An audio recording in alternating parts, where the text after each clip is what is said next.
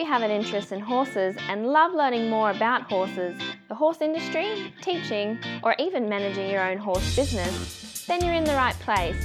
We would love you to join us on our mission, which is to improve the lives of horses around the world through the education of riders, handlers, and trainers. So get comfortable, listen in, and enjoy.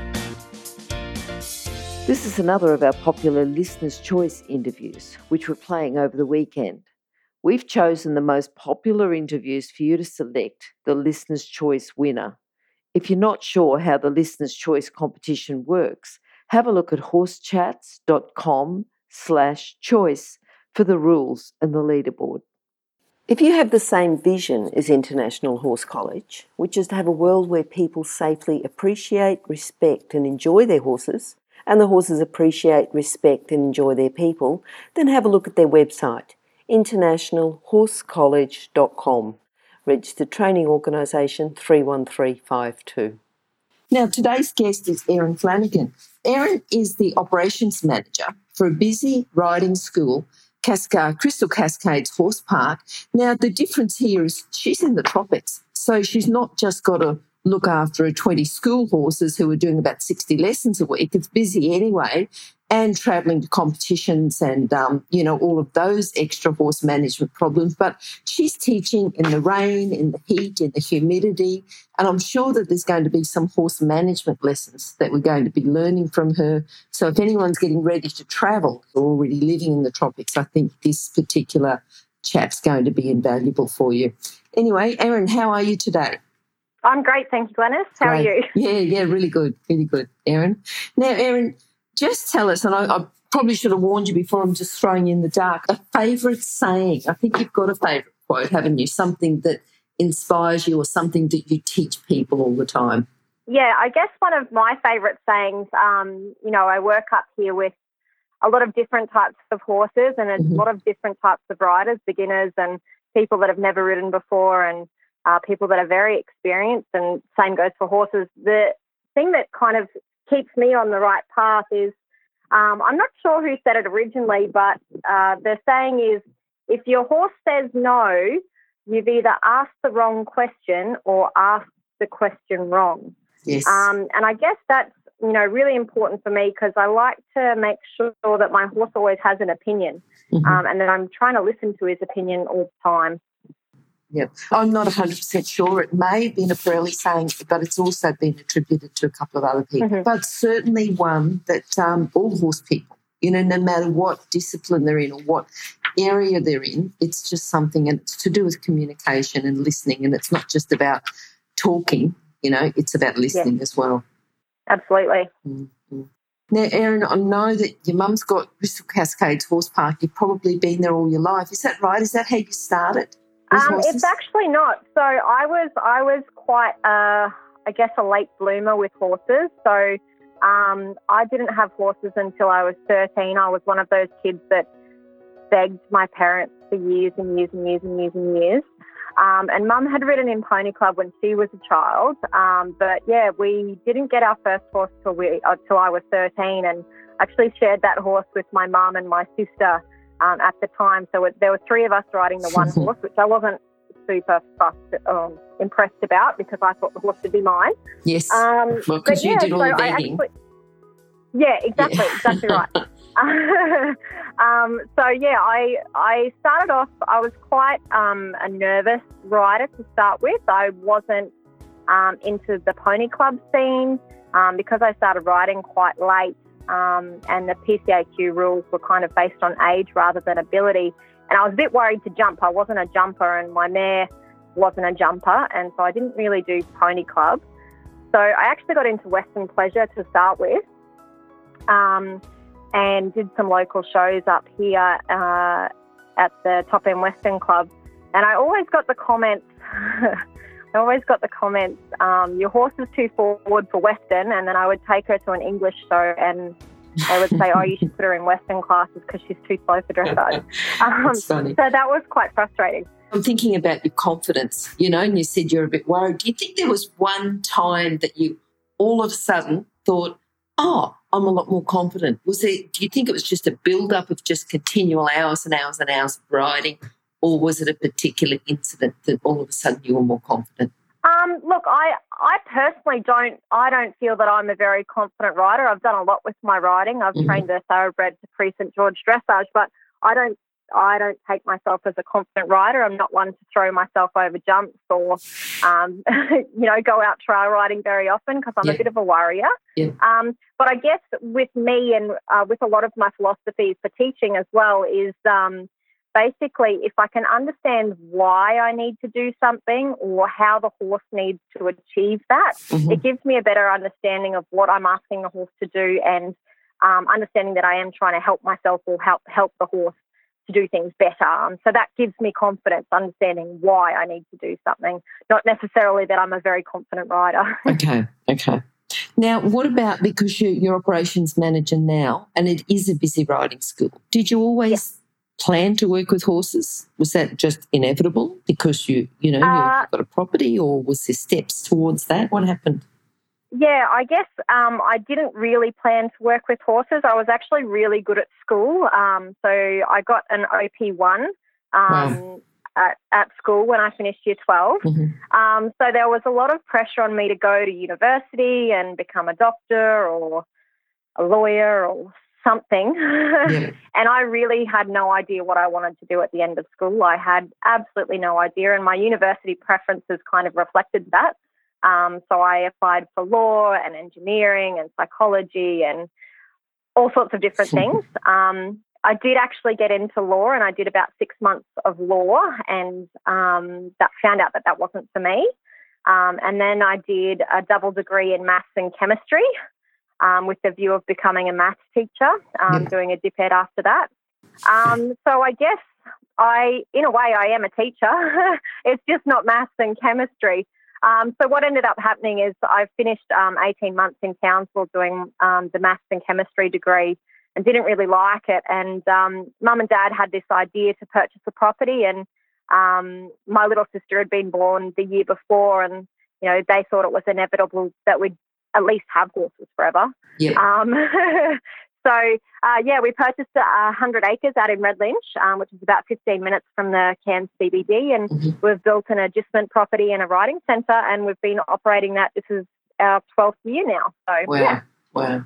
Oh, that's good. That's good. Now, if you're employing people, just think if you, you know, you put an ad in the paper, but what sort of character traits, what sort of core skills? You can say, I want someone who's qualified, or I want someone who's got experience, but, you know, when it all boils down, what type of person are you looking for? What sort of thing should they be doing? You know, yep. what would make it that someone has a job and someone hasn't? That's actually an excellent question. We had um, two two positions open up in the last uh, three months because our current girls, our junior stable hand um, and our stable hand, are actually uh, leaving to do their veterinary um, nursing qualifications. So we have actually been looking for new staff. Um, and the thing that we prioritised even more than horse experience, because we're not in a very horsey part of Australia, um, the thing that we prioritise is good observation skills yeah. and a hardworking attitude. Um, mm-hmm. Basically, we need people to be able to um, cope with working in the heat and working with in the sun and walking and tacking up and lifting and working long hours. And basically loving it. yeah, um, yeah. It's it, it can be a it can be a hard job to love, but if you if you're really dedicated and it's something that you want to do, um, it's really rewarding. But yeah, so observation skills are really important. Obviously, working with horses, making sure they're they're healthy and everything's got shoes on and nobody's got any kicks or bites or scratches, um, and just a hardworking attitude is what we really prioritise. Okay, because and I think you're right. I think that. For people who work with horses, sometimes, you know, they've got this dream that I'm just going to go and work with horses and I just get to brush horses all day and I get on a perfectly schooled horse and go out for a wonderful ride. And then when they get a get a job, they go, oh, no, this is not for me. But other people just go, mm. yes, this is exactly what I've wanted my whole life. I get to yep. do everything. And, and I think, you know, working with horses can make or break the dream. Absolutely. Yeah, absolutely right. I think that's I think that's for any industry though. If you find what you love to do, it's, yes. it's not hard work, even though it is hard work. yeah, yeah, that's right, that's right. And and the um, you know, you talk about extra professional development, extra knowledge, and everything. But if you're wanting to do it, it's not work. It's not. It's not like oh, I've got to go do this course. It's wow, I get to do this course. I get to do it. Yep. So I really want to learn more, and I really want to do it well. That's exactly right. Yep. Yeah. Okay, now thinking about your lessons, you know, and I want to think about how your riding school would be different to others in other parts of the world. You know, we have, you know, people who might have a riding school in the Scandinavian countries. It might be snowing most of the year and they get a little bit of non-snow weather, but you're in the heat in the tropics. Do you have different times during the day that you say, look, it's just too hot to ride? Do you ride early morning, late afternoon? How do you do it? How do you manage it that's a little bit different to anyone else? Yep. Yeah, so um, basically uh, we run we run lessons three days a week. Um, mm-hmm. So we have our sixty students in over that three days, which is a pretty hard slog. We're pretty full on. Um, but having said that, we uh, run during the winter time. We run from um, so twelve p.m. till eight p.m. It's a little bit cooler in the middle of the day. Um, during the summer, we really... Uh, we're really quite careful with the horse's health. So um, what we do is we have a, a hot weather policy that we introduce from about um, October till April. Um, and so what happens is we keep an eye on the predicted temperature for the week and the humidity. So the humidity for us is a killer up here. Mm-hmm. So actually just this morning I had to cancel our lessons at twelve p.m. and one p.m. Um, because I got to work and it was nine o'clock in the morning. And it was about ninety-eight percent humidity. And so our arena, the thermometer we have in the arena was showing a wet bulb temperature of thirty-five degrees at nine a.m. Wow, wow. um, so, yeah, really, really quite sticky situation. Um, and all of the horses, you know, you see them in the paddock and they're a little bit sweaty and they're just breathing a little bit hard. So, you know, when we look at them and we think, okay, they're they're working hard to stay cool just standing, we don't really want to work them at that point in time and add to their stress. So, yeah, I guess like I was saying, they only work three days a week, um, so they've got plenty of time off. But the days that they do work, um, if it's going to be over that wet bulb temperature of thirty-five degrees, we tend to cancel our lessons or reschedule our lessons um, to either later in the day, so we'll move things back starting at like four or five p.m. and going till about eight thirty at night. Yeah. Or we um, will reschedule for the school holidays or a little bit later in the in our term. Um, so that way we can just keep our horses safe and keep our clients safe, because a lot of kids as well and, and adults, they do yeah. um, a lot of office work and they're used to being Um, you know, quite sedentary in their lifestyle. So I, I don't need people getting heat stroke on my yeah, horses yeah. Uh, just for having a bit of fun. So, and, and for those people who are listening in different parts of the world, you talk about thirty-five degrees. It's not Fahrenheit she's talking about. It's, it's Celsius. So it's a little bit warmer yes, than thirty-five Celsius. Degrees uh, Fahrenheit. Yeah, yeah. Yeah, absolutely. Wow. wow. Okay. Now, what about the care of the horses? I mean, electrolytes, different feeding. What sort of feeding do you do? Okay, so we all of our horses are just on a basic salt supplement. Mm-hmm. Um, what we tend to do is when it is hot weather, so when we're looking at those thirty-five degree days or over, even when the humidity is quite high, like uh, ninety-five percent, uh, we will tend to feed earlier in the morning, so it's not as hot for them, not as stressful.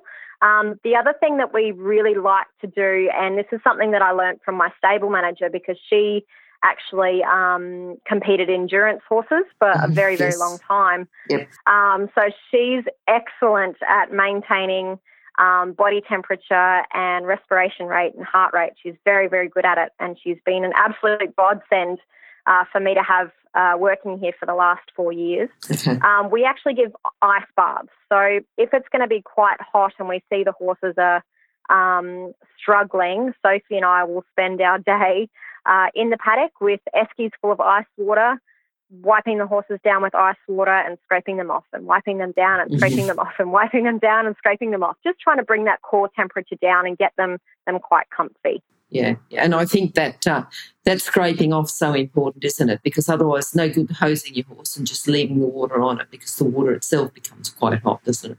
Yeah, exactly. Mm-hmm. Yep, that's right. Okay. Now, what about competitions? You know, if you go out because you're a competitor anyway and you go out to local competitions, what sort of variations do they have? Do they only have the competition season, you know, from, say, April to October, um, or are they more evening, you know, like twilight shows? How does that work? Uh, well, we, we're quite limited. I mean, the, the dressage scene, I guess, is getting a little bit better in North Queensland.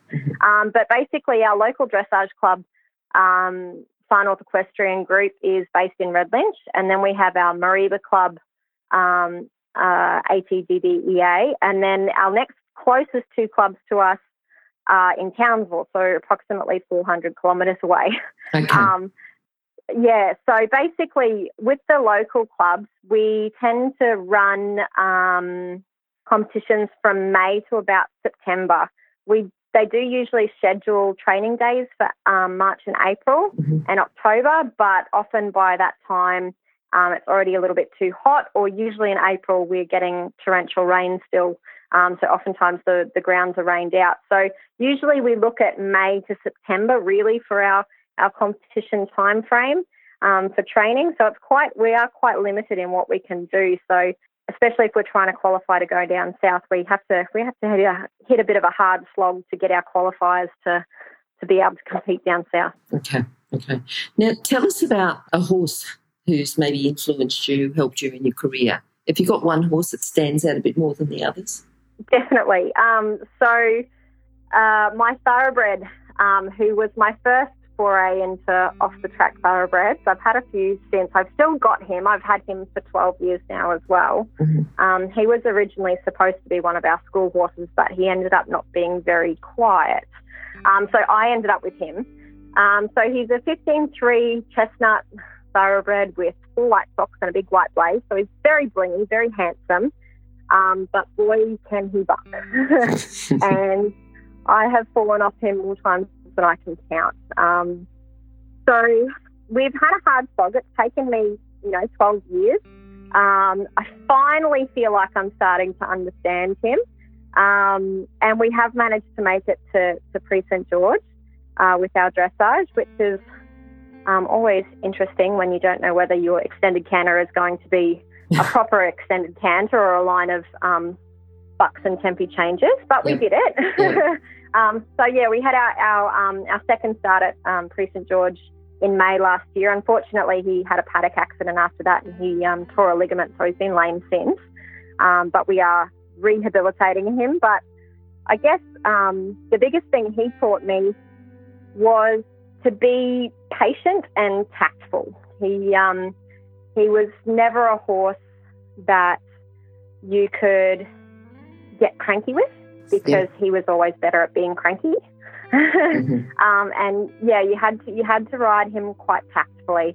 Um, so, yeah, he, he really taught me, took me a long time to develop the patience I needed to ride him, but he definitely instilled that in me, that sometimes it's just better to wait after you put an aid on rather than increase the aid, because oftentimes they need time to process and get their body together as well. Okay. Okay. Now, if we're thinking about your proudest moment, you know, is it riding that horse at Prix Saint Georges, or is it other moments, or is it teaching moments, you know, where your students do well? What do you think that you'd like to be remembered for almost, you know, that you're able to achieve this, or is it just all those little things? Yeah, I guess I guess it's, um, you know, I have my personal moments with my horses. So I've mm-hmm. got, um, you know, my thoroughbred, which we've been able to do great things with. Yep. Um, and then I did did buy myself a um, a warm blood as well, and I managed to get him to um, to Gatton in February two thousand seventeen, where we won the four-year-old young horse championship down there, um, and we won the first round of the Brisbane C D I in two thousand seventeen, the four-year-old class. So yep. that was a really huge milestone moment, um, and one of the big things that I ticked off my bucket list with him was riding at um, S I A C. Um, yes. For the Sydney C D I, so that yep. was that's always been a dream of mine to ride down there. So to have a horse to do it on that, you know, quality enough to go down is quite incredible. But I guess the proudest moments that I have are are really my students every day. Like, you know, you get kids, and it might not necessarily be that they're best, they're the best riders, and they're going out and buying their own horses and you know, competing and doing really well like that. But more so it's the kids that have, um, you know, a little bit of a lack of confidence, or um, they have a tendency to to quit. They don't have enough self-confidence to keep going with something when the horse, you know, doesn't quite give it to them the first time they ask. Mm-hmm. Um, I guess one of the biggest things that I'm proud of in instilling in my clients and my students is resilience. You know, resilience is such an important thing to have um, in the world that we live in, and horses are such a great teacher for resilience. So that's that's really proud. When I see kids starting to become more resilient and starting to become more determined but more empathetic at the same time within that, yes. that, that makes me really proud as a teacher. Okay, now thinking about you as the operations manager, and I know you've got your challenges as far as the weather goes and keeping your horses fit, happy, healthy, sound. Is there anything else that you think, if this changed, and money aside, because money's just always a problem, but challenges that you have as a riding school owner, okay? And this might be a challenge that it has nothing to do with the tropics. It might be just a general business management thing that um, mm-hmm. lots of riding school owners would have as, um, you know, to expand. They'd like to expand a bit more. And I think you've got enough acres there to to not have, you know, a, a um, restriction on the property as an expansion. How would you like to expand? How would you like to keep the business going and, you know, push it along a little bit more? And what sort of challenge would stopping you? Yep. Um, so I guess the, the biggest challenge over the last twelve years, um, or I guess eleven years, we're kind mm-hmm. of on the up a little bit at the moment. Um, so when we started was the week that we opened was the week two thousand seven that um, equine influenza hit Australia. Oh, no. So we were actually in yeah. yeah quarantine so we had a really gr- mm. yeah we had a really great opening week. So that was fantastic. Yeah. Um, We have had, you know, quite a few struggles in the last ten or eleven years to to really break even and, and keep keep the business going because, you know, as you said, you know, money's always an issue, um, and we do it for the love of it. We don't do it for the money, but at the end of the day, we do have to cover our costs. Sure. So um, I guess my recommendation would be, first off, to try, before you expand, you need to consolidate. Mm-hmm. Um, so...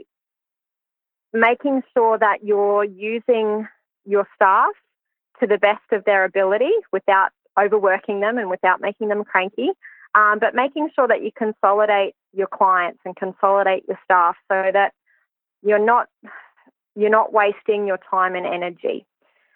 That's how we've managed to basically get sixty clients in over three days. Is we've really consolidated our Sorry, consolidated our groups into group lessons, yeah. um, so that we can provide as many people as possible with a fantastic, safe horse experience without overworking our horses, without overworking our staff, um, and basically keeping everyone in a high level of satisfaction with their lessons. Mm-hmm. Um, ideally, into the future, I would like to clone myself yes. um, so I could have another instructor. Mm-hmm. At the moment, I'm the only full-time instructor here, so... Um, if I could get someone that could help me out and we could expand the number of lessons we have, that would be amazing. Because okay. ideally I would like to be able to broaden broaden our business and, and take it to more clients and take it to schools. Um, but at the moment there's only so many hours in the day and um, I can only work so many hours as well before running myself into the ground. Yeah. Um, so I guess, yeah, that would be my recommendation is, Is, is try and consolidate, get things working really um, in a really tight, well-managed way before you look at expanding. But, you know, once you consolidate, expansion should be relatively easy. Yeah. Mm. Yeah, all right. I think that's, that's really good advice too, you know, good advice for other people who may be teaching seven days a week and wearing themselves out. I think if you can consolidate all your lessons into that three days a week, um, yeah. then you know that That for three days a week you're teaching, you might be going, you know, eight hours a day, but you know then that all the other... eight hours a day is a short day for me. Okay. But all the other millions of things that you do need to do as a, you know, as a riding school owner or operations manager, you've Absolutely. got that time to do on the other days. Yeah. Now, do you teach mainly people on school horses? Do any bring their own horses? Yep. So I have a number of clients that I teach on their own horses. So mm-hmm. um, I do them on my uh, days off from the riding school clients. Yep. So I do travel a fair bit. So I travel up to Mareeba, which is about sixty kilometres away, and then down to Gordonvale, which is about thirty-five kilometres away, to do my other clients. Yep. Um, and then some clients are even really nice to me and they bring their horses to our indoor, which is lovely. Okay. Okay. So thinking about a common fault that you'd see with your riders, you know, and, and you might mm-hmm. go all the way up to Mareeba and they say, oh, can you do a workshop for us? Or we've got, you know, a, a couple of extra students. What's a common thing that you see when you first get a group of students and you go, I just want to get this right first before we move on and do anything extra?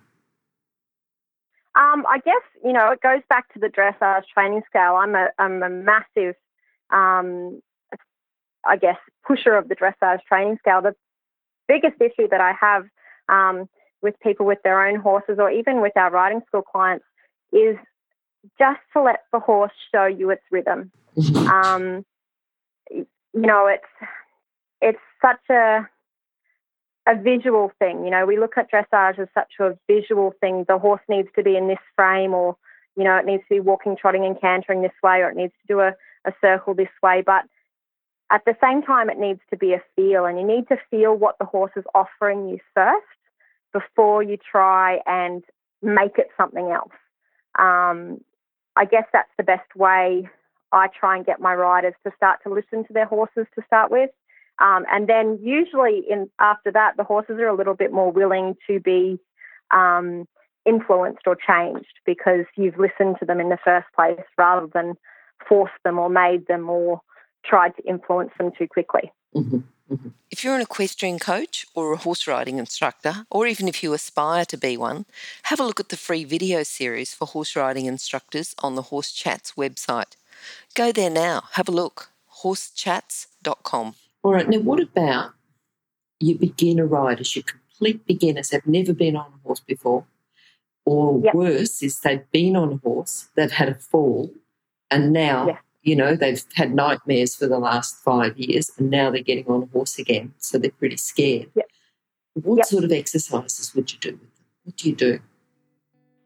Um, so usually, because we work a lot in group lessons, um, if I have those riders, what I tend to do is put them on my quietest pony mm-hmm. and put them in the middle of my group. So usually what I'll do is I'll start off by teaching everyone the same way, how to ask their ponies to move off, how to ask their pony to stop, how to ask their pony to turn, um, so that everyone has a basic understanding and no one feels um, as if they're being talked down to, that we're just uh, reiterating the basics for everyone. Mm-hmm. And then I try and give them confidence by getting them to understand that horses don't want to hurt them. Um, you know, if you've fallen off, it's usually just an accident. It's not because the horse wanted you to come off. Yeah. Um, or made you come off, um, that we fall off a lot. I fall off a lot. yeah. I fall yeah. off a lot. Um, so uh, I guess, you know, just trying to instill in them that it is a partnership and you're learning to communicate with the horse, um, and that sometimes we do fall off, but it's not because um, they want to hurt you. It's, it's just an accident. Um, and I think the more that kids tend to understand that, um, the more confident they get because they're not... They don't feel so out of control. They feel as if a connection is a little bit more a way to not be in control with the horse, but be in tune with the horse, I guess, rather than be a passenger. Okay, okay, that's good. All right, Erin, what are you looking forward to now? You know, you've, you've got some competitions coming up. You've got um, extra things. With sort of the, the hot season's dying down a little bit. Um, yeah, so we've just started back our our, um, our lessons for our first term of two thousand nineteen. Mm-hmm. So looking forward to getting back into that. Um, my aim this year for the riding school is to procure another couple of um, nice, quiet horses. So that's that's my biggest goal for the year, is to get some really good quality horses for our riders to learn on. Um, and I guess just to see the development in all of our clients, whether they're beginners or Um, you know, they've been riding with me for a number of years, is just to keep seeing that development. even if it might be small, yeah. um, that they keep working towards a goal. Um, and one of the biggest things I try to explain to people, because um, I have a lot of uh, women that come back to riding after a long time, and they're, you know, usually very driven women and career women. Mm-hmm. Um, and so they have a very um, cerebral understanding of what they need to do, but oftentimes they can't make their body cooperate. Um, and I guess one of the big things that I like to explain to them is, you know, if you're learning to play an instrument, um, you know, as a child I learned to play piano, and my teacher used to tell me that I needed to practice for at least an hour every day of the week. And, you know, if we have our own horses and we have busy lives and we're only riding three days a week, and if we're only cantering for ten minutes of that ride, and there's something that you want to be proficient at in canter, it's going to take you a little while to become proficient if you're cantering for ten minutes, three days a week. Um, you know, one of the things that a lot of people tend to do is they want to hurry, they want to be better, they want to nail it. Um, but oftentimes it just takes time, mm-hmm. and, and just takes, you know, being content to sit there and slog, go through the hard stuff and slog it out um, until you do become better, rather than trying to hurry it along. Um, so I guess, yeah, that's yeah, that's one of the biggest things that I'm aiming for this year, is just to see all of my clients progress. It's a bit of a quieter competition year for me this year. Mm-hmm. Um, I don't know if I've got anyone to cover my hours for um, teaching if I go away. So, um, yeah, just to focus on the business and the riding school this year. With your horses, what do you do? Do you look for them? Do you get given them? Do you, you know, go out and look, or... you know, do you have a supplier? I'm just thinking a couple of quiet horses sounds easy, but, you know, those quiet horses, they've got to be pretty special horses to to work in a riding school and stay of the same temperament, of the same training. You know, they've got to be pretty special anyway, but where do you find them? Well, I guess it's uh, the good thing about being in business twelve years now is that we do have quite a lot of people out there who have worked with us in the past, mm-hmm. and know what sort of a horse we're looking for. So, um at the moment, it's easier to find horses than it was in the beginning. Um, twelve years ago, when we asked around um, and we were looking in horse fields and we were travelling south to find horses, you know, we'd say we were setting up a riding school, and a lot of people would turn their noses up at that because they have this vision of riding school horses and trail riding horses being overworked and, and underfed. Just horse hire, um, horse hire type thing, yeah. Yeah, absolutely. Um, and so, you know, we really pride ourselves on our horses and the care that we take of them. Um, I guess a couple of our horses, we do have quite an old set of school horses uh, with us at the moment. We've got um, two twenty-five-year-olds, a twenty-eight-year-old. We've got some, some really quite elderly ones, but they are working really hard still. So we've had them for a while, but recently um, we've actually got ourselves Uh, a lovely lady who has put us onto her thoroughbreds, mm-hmm. um, off the track, and she breaks them herself, and she does a really good job breaking them in. And so we've purchased three thoroughbreds off her at the moment, and they are honestly the best temperamented horses on the property. Are they? Yeah. Um, yeah. So it just I. Yeah, the main thing you're looking for is temperament. Mm-hmm. Um, and I guess that the horses are honest, you know, that they don't yes. they don't hide things um, from the rider, that, you know, if they, they don't want to do something, they let the rider know, not in a dirty way, but, you know, they do give feedback to the rider. They don't, um, I guess, hang on to it and become sour and, yeah, um, yeah suck back and build up.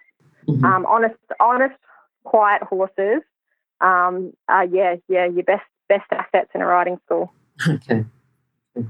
Now, if you're going to summarise or just sum up your philosophy with horses just into a sentence or two, how could you do that? Oh, my goodness. Um, that's a bit of a tricky one. I guess the biggest thing that I have learned over the past twelve years um, working in this business and having a multitude of different horse personalities and horses myself is just to take your time. Don't rush. Um, mm-hmm. It's so important just to take your time, whether that's the time required in a half halt or the time required to teach a horse something new or the time required to, um, you know, really consolidate your business and and get everything working for you in a way that you need. Yep. Take your time with that because it's really important. Um, okay. Yeah. I think that's a really good message for people. But, um, yeah, it'll happen. You've just got to keep going. And I think earlier on, you know, you talked about just um, teaching resilience, you know, being determined, having empathy with your horse. And I think, that's you know, exactly the whole right. Take your time, don't rush is um, a good yep. message, good message to take away. Now, Erin, if people would like to contact you, if they're having a holiday in Cairns or they live in the area, what's the best way? Um, so they can give me a call. Um, yes. I think you can put a link up to our phone number we or can. We've got our Facebook page, yes. um, Crystal Cascades Horse Park. We're also on Instagram if you want to have a look at our funny cats and our funny horses that get around the place. Yeah. Um, but, yeah, the best way is um, is give me a ring or have a, have a look on Facebook for us. We'll do that. And we'll have those on your page at Horse Chats, which will be horsechats.com slash Erin Flanagan, or um, just go to horsechats dot com, search for Erin or search for Flanagan, and you'll find those details. Thanks very much, Erin. Good to talk to you. I'm glad that you're able to actually cancel those lessons today and we could sort of have a bit of a longer chat. And, um, yeah, thanks for your time. Thanks for your expertise, particularly that uh, you've been a busy riding school in the tropics and training horses, training dressage horses in the tropics, and the care and the management that you've got, you've um, got there. I think it's been good education for everyone, so thank you. Fantastic. Thank you so much. It's been my pleasure. If you've enjoyed this chat, then please comment, rate and subscribe. If you'd like any changes or recommendations for guests, then please contact us through horsechats dot com. And while you're online, have a look at the government accredited courses at international horse college dot com, registered training organisation three one three five two. Remember that our comments and instructions are general in nature and do not take into consideration your individual horses or your individual ability and circumstances. If you enjoyed this podcast, then please leave your comment below.